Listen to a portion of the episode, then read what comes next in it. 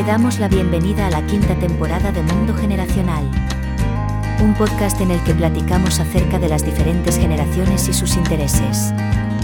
Gracias por escucharnos y recuerda suscribirte para escuchar los nuevos episodios tan pronto estén disponibles. Síguenos en Facebook, Twitter e Instagram para que veas todo lo que hacemos. Esperamos que este programa te sea de mucha utilidad. Ánimo y éxito. Amigos de Mundo Generacional, bienvenidos a este nuevo episodio de la quinta temporada. Arrancamos como siempre agradeciendo a nuestros patrocinadores Fundación Valleviv, Grupo Terza, Ticketopolis, The Yucatán Consulting Group, Dinner Cap y Luis Quijano por toda la ayuda que nos dan para hacer este nuevo capítulo posible. Hoy vamos a entrevistar a mi gran amigo Mario Elsner. Vamos a hablar de liderazgo y la verdad es que este término que a veces se sobrevalúa y por otros lados muchos que son muy partidarios, por ejemplo, de los procesos, dicen, no, el liderazgo no es necesario, pero vamos hoy a echar una buena plática para ver qué sí y qué no de liderazgo. Vamos a, desentrañarlo para, para entender mejor qué es lo que está sucediendo ahorita. Eh, sin más preámbulo, Mario, ¿cómo estás? Bienvenido de nuevo, qué gusto saludarte. Bien, Edwin, como siempre, un placer estar contigo y con tu audiencia, compartiendo unos minutos y divirtiéndonos también. Vamos a, a pasárnoslas bien platicando de este gran tema, como bien mencionas. Gracias, gracias, Mario, por aceptar la invitación. Mario, te voy a contar algo que pasó recientemente. Una organización me manifiesta su deseo de tener grandes líderes. Y yo les pregunto, ¿para qué quieren a estos grandes líderes? Y la respuesta fue para que puedan hacer que la gente dé su máximo esfuerzo y con el mínimo costo para que nosotros podamos lograr nuestras metas financieras. Algo que me dejó asustado. Pensé que eso ya no pasaba en México. no, sorprendentemente, no solo en México, sigue pasando en todos lados, En todos lados. Yo creo, yo creo que es un factor común. ¿Y sabes qué? Todo nace, muchas veces está, hay gente que ha escuchado esto, pero es el del por qué, del por qué. Y en la vida, y tú sabes mucho de esto de los propósitos, Edwin, ¿por qué queremos líderes? Y tú hiciste la pregunta correcta, ¿por qué quieres ser un líder? Desafortunadamente, eh, yo siempre creo que la gente se mueve por dos vertientes. Una por el estatus, que ahorita te voy a meter un poco más, y otro porque realmente, genuinamente hacer una diferencia. Para mí la definición de liderazgo hoy, de estatus, abarca y engloba muchos factores ahí. Uno, la ambición, que es el resultado es lo más importante y no importa nada más, ¿no? Después también engloba en este estatus el protagonismo. Hay estos líderes que quieren ser ellos los que lucen, ¿no? Desde no soltar el, el, ego, te, te, marca, te defiende, ¿no? Y también existe ese otro pecado que para mí es el tema de eh, el populismo, ¿no? El, generar divisiones para mantener el poder, como lo, lo platicábamos hace un rato. También el tema de un liderazgo de zona segura, ese liderazgo de no le muevas, yo controlo, yo administro, que hace rato decías que es este sistematización de liderazgo de procesos, bueno, ese te puede mantener flotando un rato el negocio, pero en estos tiempos, aquí los negocios en 16 años, y no es que menos se destruyen, antes duraban 60 años, Hoy si no tienes un equipo y un liderazgo correcto, te vuelves obsoleto en dos patadas. Ahorita estás viendo todo lo que está saliendo con la IA, la inteligencia artificial, tú acabas de sacar un artículo interesante. Y todavía viene el último, ¿no? El de la incongruencia del pecado de liderazgo, que es, oye, estamos pasándola mal, vamos a recortar gente y gastos, pero yo sigo comiendo en los mejores restaurantes y entonces no hacen lo que el americano llama el walk the talk, o sea, la, la, hago lo que digo que, que está pasando, ¿no? Y todo esto se mueve en un liderazgo que yo lo llamo estatus, ¿no? Que es, mm, se mueve por intereses personales del líder, por mantener el poder, ¿no? Y cuando hablamos del otro liderazgo, que es el que deberíamos fomentar, Edwin, es el que hace la diferencia. ¿Cómo hace la diferencia?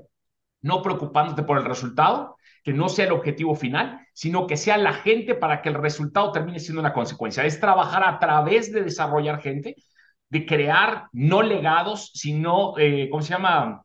Sistemas que trasciendan, ¿no? Filosofías. No es, no es la estatua del líder, es esta es una filosofía que cambió mentalidades, ¿no? Y entonces ya es cuando tú generas esta ola expansiva a través de personas, no a través de un gran líder.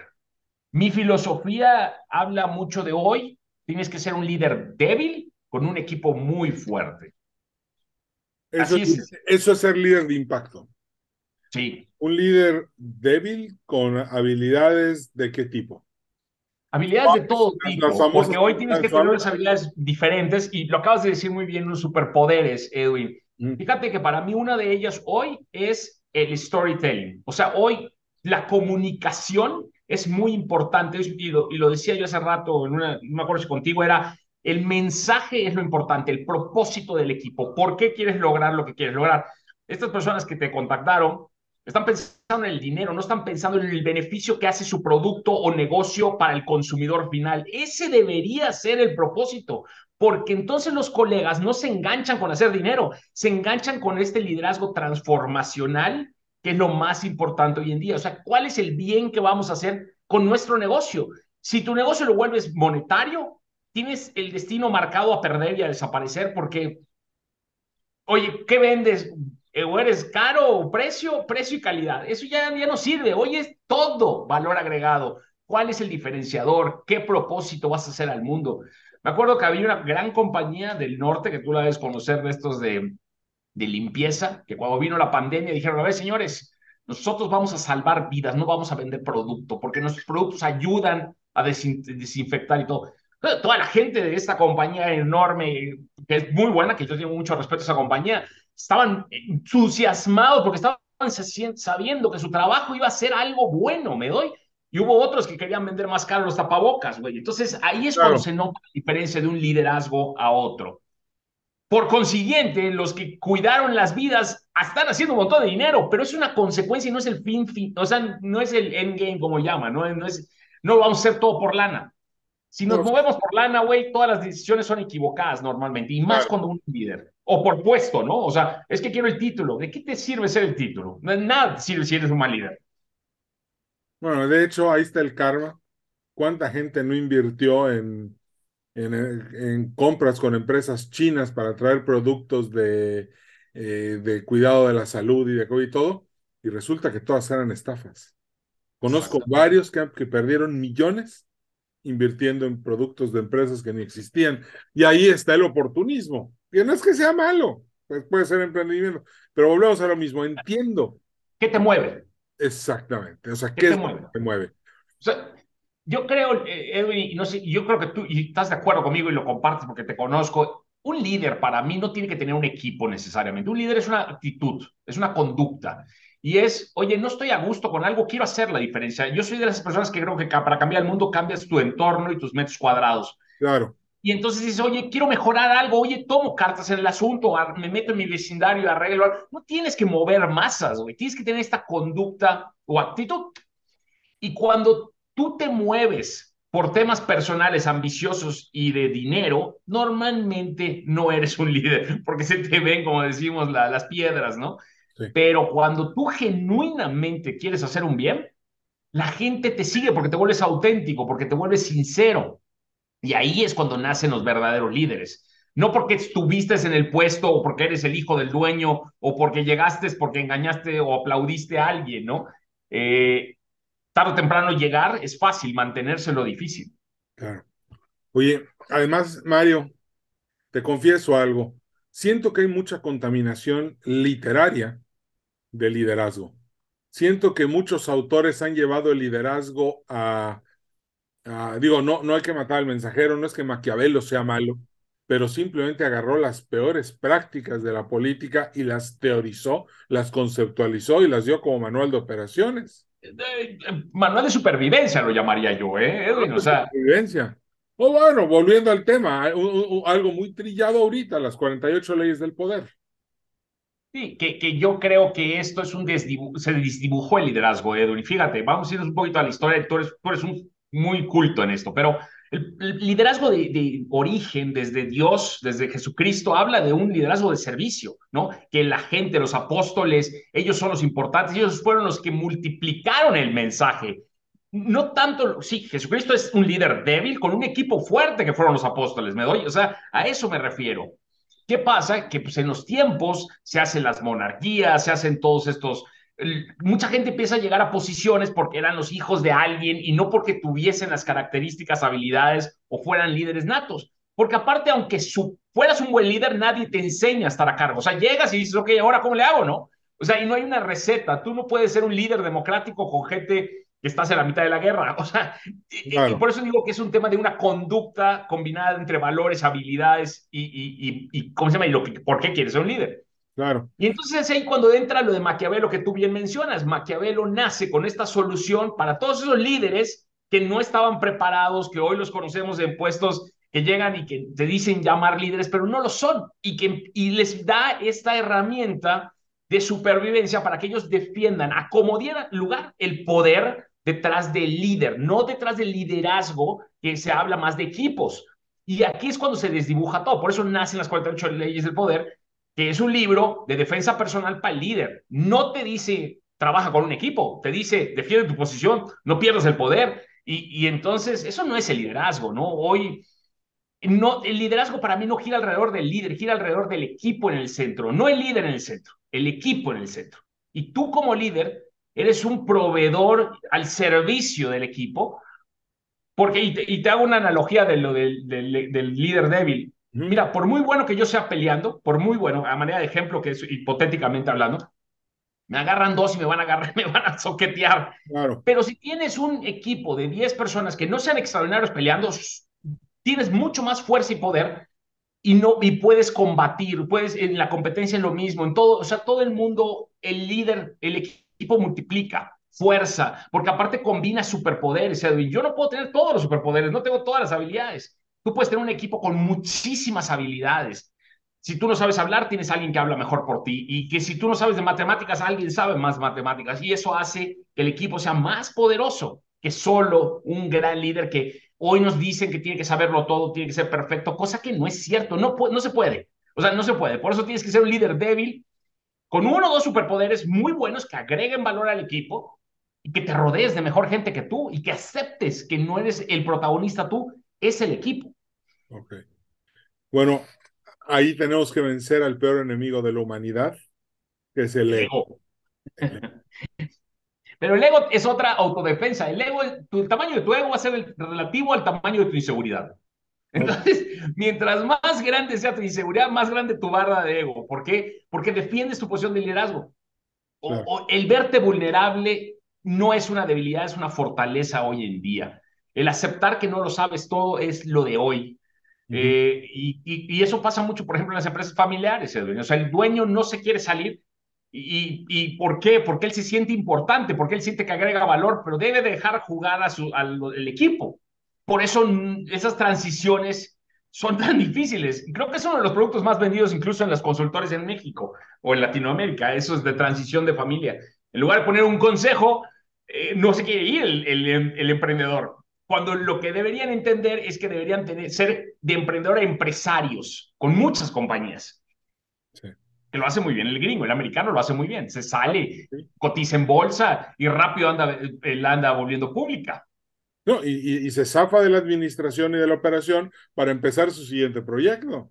Exactamente. Incluso muchos de los grandes CEOs terminan no estar, estando en su compañía. Mismo Steve Jobs se lo, se lo, se lo pichalea, ¿no? Porque era un tema, era un problemático en su principio. Eh, bueno, él nunca fue un grandísimo líder. Yo creo que fue un enorme comunicador. Creo que para mí es mi sensei en contar historias para conectar. Sí. No necesariamente comparto su estilo de liderazgo. Sí, sí, sí, estoy totalmente de acuerdo. Oye, Mario, y de lo que platicamos hace rato, hace rato te comenté, yo leí las 48 leyes del poder al poco tiempo que salió, lo compré en una librería en Chicago, era algo que no me podía perder. Sin embargo, hoy eh, casi 20 años después de su publicación, te voy a decir algo. Yo creo que me perjudicó y no me ayudó. Es un libro que no me ayudó en nada y que eh, parte, yo creo que, de las decisiones del miedo, no del amor. Y, y eso es malo. Sí, pero, pero creo que, mira, yo te, te corregiría. Yo creo que al final darte cuenta que en esa etapa de tu vida te hizo un daño es un avance. Me doy lo que hablábamos también. No, no es que es así. O sea, porque en ese momento, fíjate que a lo mejor yo soy de la misma edad, cuando somos jóvenes, nos, nos toca luchar contra estos estigmas de que los líderes son más grandes, grupos mayores. Entonces, es cuando las leyes del poder pues hace, hace mella, ¿no? Porque, porque en la segunda el hambre y la miseria, en ese momento necesitas algo que te oriente de cómo defenderte de estas credibilidad de que no eres un líder auténtico en ese momento y eres muy joven. Y es cuando tú sacas estas armas, porque se vuelven armas de defensa, vamos a llamarlo así, eh, y lo utilizas. Yo también contigo, yo fui, incluso fue mi libro de cabecera mucho tiempo y después me di cuenta mis treinta y tantos que era lo peor que podía existir como un verdadero líder. Sobre todo, mira, te sirve, Edwin, para mantener este liderazgo de, como decías tú, de resultados, de desgaste, de presión, de, de, poder, ¿no? Literal. Sí. Pero no te sirve para ir al nivel de liderazgo que necesitamos para trascender. O sea, el liderazgo de trascender no es que tú llegues al éxito, no es que tú seas exitoso, es cuánta gente llevas en el viaje a ese a ese éxito. Ese es el verdadero liderazgo. Cuando, cuando te das cuenta de eso, cambia por completo tu filosofía. Porque entonces es detrás de la gente, no detrás del resultado. Es correcto. Oye, y ahora, ¿cómo podemos ser mejores líderes débiles? ¿Por qué camino nos vamos? ¿Dónde, dónde, dónde está el primer paso para lograr eso? el primer paso, que es el más difícil, es desbaratar la barrera del ego y decir, soy un humano terrestre, no soy el gran líder tatanca toro sentado, ¿no? Ahora, un, detalle, Mario. Imagínate un gerente que depende de su nómina, que tiene problemas en su casa, que, que, que, que vive al día y además debe la casa y el coche y un poco de la tarjeta de crédito. Yo creo que el miedo debe de dominar a esta persona de una manera muy poderosa. Sí, sí. y dirá, ¿qué hago? O sea, ¿cómo suelto, cómo suelto el poder y me hago un equipo de otro? Van a llegar los que son como yo y me van a desplazar. Es la paradoja. Es la, paradoja. Es la paradoja. Porque tú estás frustrando, topando, defendiendo tu posición por tu miedo al estatus, Edwin. Fíjate, de entrada, ¿no? ¿Cuál es el problema de muchos? Que, que te mueve el estatus. Decían que si tu vida la quieres fácil y linda, se te vuelve muy complicada. Si tu vida es sencilla, se vuelve mucho más fácil. Entonces, ¿por qué tienes un coche que no puedes pagar? A lo mejor estás todo endeudado por cosas que a lo mejor quieres aparentar un estatus de gerente y de líder que estás defendiendo. Y cuando dejas, te pones a la defensiva, dejas de compartir, dejas de aprender, Edwin. O sea, uno evoluciona cuando acepta que es normal, que tienes poderes, que puedes agregar y que tienes que seguir creciendo para que tu equipo siga creciendo. Entonces, si tú tienes algo, enséñalo la gente va a valorar que tú les estás enseñando.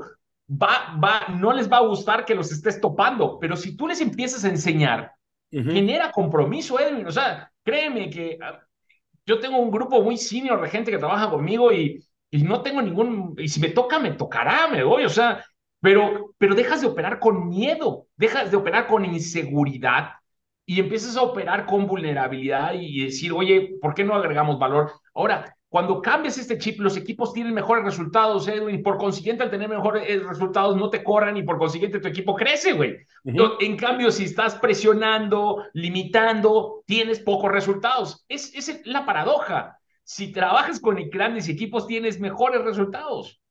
El, el, tema es que este mundo de inseguridad y de defensa es al revés. No te da, es temporal. Fíjate, yo eh, digo que el éxito, fíjate, Edwin, es el éxito eterno no existe, Edwin. Y, y, cuántas veces no lo hemos vivido. Ahí es cuando tú construyes todo el éxito detrás de qué haces y qué tienes, Edwin.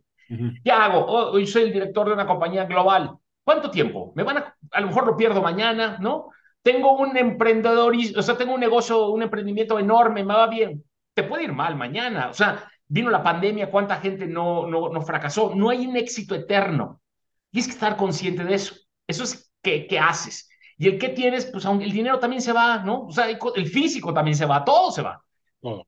Y ahí es cuando tú tienes que decir, no, no, yo voy a construir mi liderazgo dependiendo de quién soy como persona, mis valores, mi, mi mentalidad, mi gente que voy a respaldar para crecer.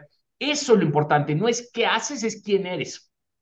Si tú mañana pierdes todo, hay gente que te va a contratar a lo mejor o te va a ayudar por quién eres, no por lo que haces, ¿no? O sea, eh, desafortunadamente mucha gente construye detrás del, del qué soy, qué hago. Y cuando cambias, empiezas a formar quién soy y la gente te lo reconoce. Eh, eh, pero tienes que bajarte de tu ego y decir, güey, tengo que cambiar, tengo que ayudar, es dar antes de esperar a recibir. Eh, es, es difícil porque es una mentalidad, va en contra de lo que nos han enseñado toda la vida de lo que es el liderazgo. Y es al revés, Edwin. Sí, sí. Y, y, mira, y creo que yo hablo en mis conferencias diciendo que visualicen un líder ¿no? ¿Qué es un líder? Si, ustedes cierran los ojos y piensan que es un líder y se hacen el ejercicio, van a imaginarse en un hombre de 40, 50 años alto, blanco, eh, carismático, bien vestido, eh, con esta personalidad. Si le buscas, sale Donald Trump. O sea, al final es y no es cierto, puede ser líder joven, puede ser mujeres, puede ser de todo. Tenemos esta ideología de que el líder es perfecto y no es así los líderes son bastante imperfectos. Al contrario, o sea, ¿quiénes son los mejores líderes para mí? Mandela, ya sabes, o sea, estos líderes mucho más eh, vulnerables, mucho más humanos, eh, más al servicio del equipo que en lugar de que el equipo al servicio de ellos, ¿no? E, es diferente la filosofía, que es la que yo llamo liderazgo de impacto, que entras ya más a ser un guía, Edwin, que ser un héroe. O sea, tú ya no eres el héroe, los héroes son el equipo, los líderes de tu equipo. Por eso te decía que en lugar de ser un gerente que está a la defensiva, vuélvete el guía de los héroes. Haz más héroes, güey. Claro. Ya no eres Superman, ahora es la Liga de la Justicia. Yo digo que somos Batman, Edwin, porque al final este, somos humanos y los gadgets de Batman son las habilidades que uno va adquiriendo. Porque al final del día es así, tú puedes tener y, hay habilidades que uno puede aprender, Edwin. Yo me metí a estudiar e-commerce a los 40 años. O sea, y, y a lo mejor mucha gente, todo lo podemos aprender. Queremos, y el día que dejes de aprender, dejas de crecer como líder, dejas de compartir y entonces empiezas a topar y empiezas a, a, vivir con miedo. O sea, tú tienes que seguir creciendo. El primero que tienes que liderar es a ti y tienes que invertir en ti para seguir creciendo, para que jales a más gente y enseñes a más gente. Claro. E, e, es, es, al revés de lo que nos han dicho, que, que es defender. Eh, bueno, digo, este, como todo, no, es, es una decisión difícil, pero al final hay que escoger nuestros difíciles. Ahora, aquí te va otra reflexión de todo lo que nos estás diciendo. Ahora, ¿qué es un equipo fuerte? ¿Qué es un equipo fuerte? Un equipo de personalidades complicadas, conflictivas, que digan lo que piensan, que trabajen para un mismo fin, que entonces tu labor como líder es generar un propósito que unifique, que trabajen de manera colaborativa y no competitiva, ¿no? Y que se complementen, Edwin. O sea, eh, también para esto tienes que tener muy buen ojo para reclutar a los Avengers, ¿no? Entonces, hablemos de este ejemplo de la película que me encanta al final con, con Thanos se tuvieron que unir todos, ¿no? Por eso, porque si no, no le ganaban, ¿no? Entonces, el Capitán América tiene un poder, el, Iron Man tiene otro poder. Todos estos poderes se complementan. Y el verdadero líder, Edwin, es, es Fury y no tiene superpoderes. Pero cuando necesita, le llama hasta la Capitana Marvel porque tiene las relaciones. Él sabe y conoce a quién.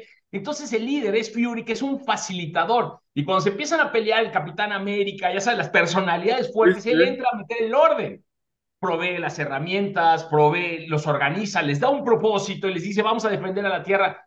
Ese es el rol del líder del futuro o del líder que se necesita hoy, yo creo. Más que ser el Capitán América o el Iron Man, que son los, los héroes. No seas héroe, sé el guía o el facilitador. Eso creo que es cuando llegas a un nivel de liderazgo superior. ¿Qué tienen que saber los miembros del equipo fuerte respecto a su personalidad? Así como ahorita se peleaban el Capitán América y, y se, y se peleaba con, este, ajá, con Iron Man o cuando Batman se pelea con Superman, muy fuertes personalidades, pero ¿qué está fallando ahí y qué tiene que saber el líder suave o débil para conciliar esa situación? Fortalezas y debilidades. Fortalezas y debilidades. Y, equivocadamente mucha gente cree que el camino es trabajar con tus debilidades y no es así, es trabajar con tus fortalezas y complementar tus debilidades con alguien que sea más fuerte que tú. Y, y, por ejemplo, vamos a hablar de un tema práctico, Edwin. Hay gente que son muy creativos y no les gustan los, las finanzas personales, por ejemplo, ¿no? O la contabilidad.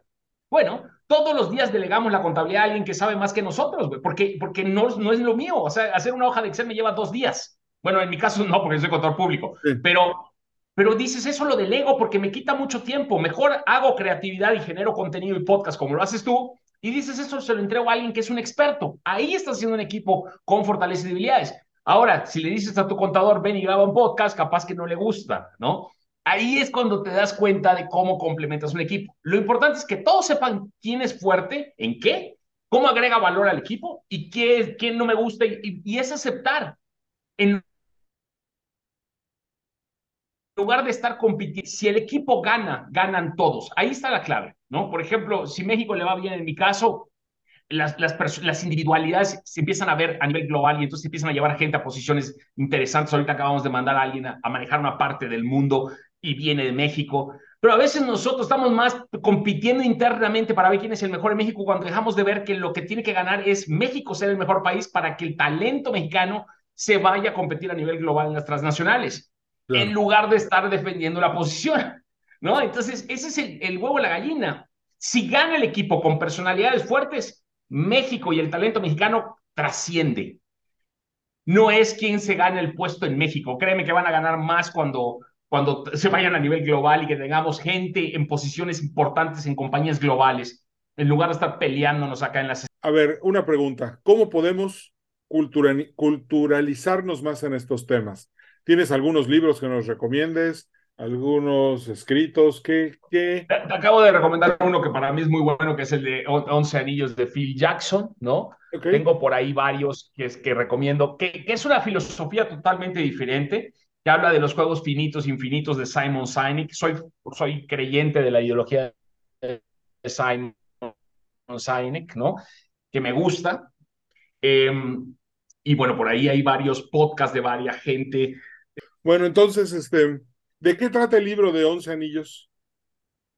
Once Anillos es un poco la filosofía de Phil Jackson, que es el de los toros de Chicago, que si tienen la oportunidad de ver la serie de Last Dance en, en Netflix es muy buena, que él habla básicamente, imagínate, Phil Jackson es un tipo alto, pero con esta, el líder del equipo, pero el, tema es que él era el líder del equipo con Jordan, Rodman, Pippen, Steven Kerr, y hace que todos los equipos sean ganadores. ¿Por qué? Porque él juega como un líder detrás de bambalinas y él logra administrar este equipo poderosísimo. Pero, ok, lo logró con los toros, pero después fue y lo hizo con los Lakers, ¿no? También con, con Kobe Bryant, etcétera. Entonces, la clave termina siendo, cuando todo el mundo cree que yo quiero ser el líder y rodearme de gente que me diga que hacía todo y aplaudidores, es al revés. Es, tú tienes que ser un líder débil, en, en, obviamente no, es tan, no eres tan débil, tienes, un, tienes varios superpoderes, pero te rodeas de gente mucho más poderosa que tú, que es lo que te hace llevar tus equipos y tus negocios a otro nivel.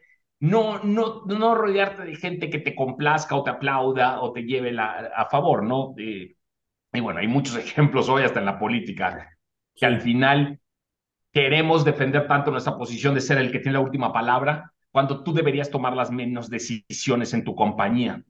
Creo que te lo he comentado yo hace rato, una vez ¿sabes? manejé Colombia y otros países, Imagínate que el director me hable y me diga, oye Mario, ¿qué descuento doy? O sea, él tiene que tomar las decisiones con una buena planeación, con un equipo y un empoderamiento total, porque si no, no hay poder humano, no hay ser humano que pueda tomar todas las decisiones del mundo. Tienes que trabajar con equipos de alto nivel, que yo los llamo de leyenda, porque un equipo de alto nivel te da resultados, un equipo de leyenda trasciende, o sea, es un yo, dan resultados en el tiempo, sin desgaste y sostenibles. Ya.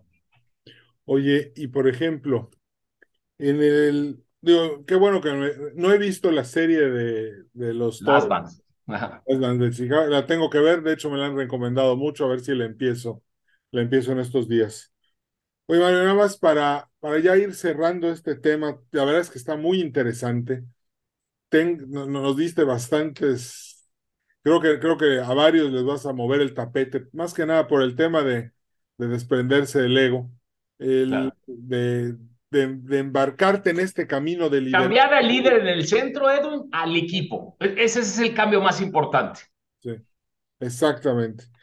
Y, y pues saber que también van a ver por allá afuera devotos de las 48 leyes del poder a los que hay que conocer, hay que reconocerles la estrategia y la maña y tratar de convertirlos a un poco más, dejar de ser individuos y volverlos más institucionales yo lo que les diría es que se den la oportunidad de intentar probar el sabor vainilla, no quedarse con el chocolate, ¿no?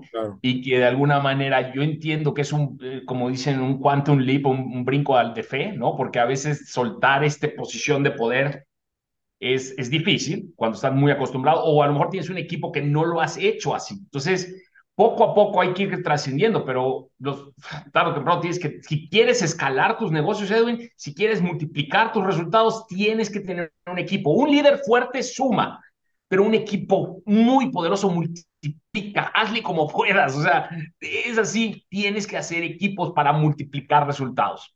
Si no, no vas a pasar de una tienda a dos, no vas a pasar de...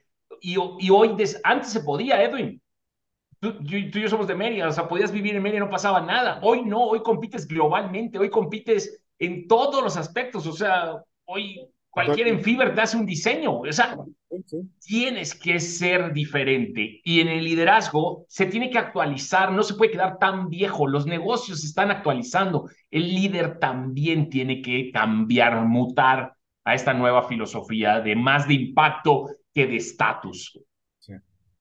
Oye, este, mientras nos decías esto, me acordé de algo que dijo Napoleón Bonaparte, que era que su imperio estaba construido sobre armas y miedo, y que por eso él sabía que no iba a durar mucho, pero que también él sabía que el imperio de Jesús estaba construido sobre el amor y sobre la esperanza, y que eso iba a durar para siempre.